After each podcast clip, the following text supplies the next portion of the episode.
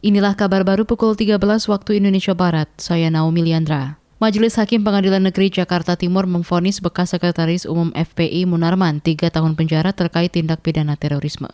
Fonis ini lebih rendah dari tuntutan jaksa yang menuntut Munarman dijatuhi hukuman 8 tahun penjara. Ketua Majelis Hakim di ruang sidang utama PN Jaktim menyatakan terdakwa Munarman terbukti secara sah dan meyakinkan telah melakukan tindak pidana terorisme. Hakim menilai Munarman telah berhubungan dengan organisasi teroris dan dengan sengaja menyebarkan ucapan yang menghasut orang melakukan tindak bisa mengakibatkan tindak pidana terorisme. Hal tersebut sesuai dengan dakwaan ketiga. Presiden Joko Widodo meminta anak muda Indonesia atau kaum milenial mulai belajar menyeimbangkan pola konsumsi dan investasi.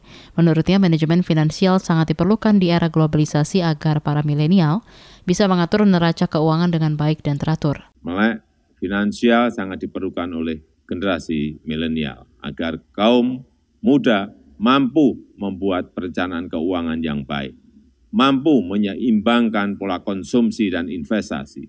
Pemerintah sangat mendukung akses modal bagi milenial untuk mendukung kaum muda agar siap berwirausaha dan siap bekerja. Kepala negara mengatakan generasi milenial dan generasi Z harus mulai memahami perencanaan finansial, berwirausaha, dan mulai beradaptasi dengan teknologi digital. Menurut Presiden, saat ini komposisi generasi milenial dan generasi Z sangat dominan menjadi penentu masa depan bangsa. Saat ini sekitar total 270-an juta penduduk, presentase generasi milenial mencapai 25 persen atau setara dengan 69 juta. Kemudian generasi Z presentasinya 27 persen atau 75 juta. BPBD Cilacap, Jawa Tengah bakal membangun rumah sementara dan hunian tetap untuk korban longsor di Dusun Citulang, Desa Kutabima, Kecamatan Cimanggu, Kabupaten Cilacap, Jawa Tengah. Kepala Bidang Kedaruratan dan Logistik BPBD Cilacap Gatot Arif Widodo mengatakan dari 52 rumah di zona longsor tersebut BPBD fokus ke tujuh rumah.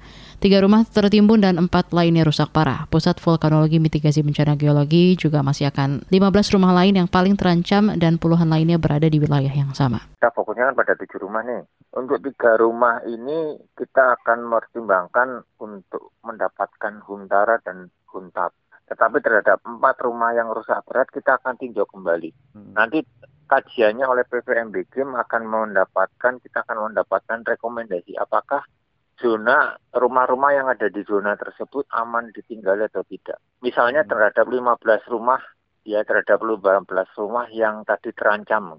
Gatot Arif mengemukakan sementara ini sebanyak 129 warga mengungsi di SD Negeri 4 Kota Bima. Warga trauma dengan bencana tanah longsor yang merusak pemukiman penduduk dan lahan pertanian. Meski tak menimbulkan korban jiwa, diperkirakan kerugian akibat longsor ini mencapai miliaran rupiah. Saudara, demikian kabar baru KBR. Saya Naomi Liandra, undur diri.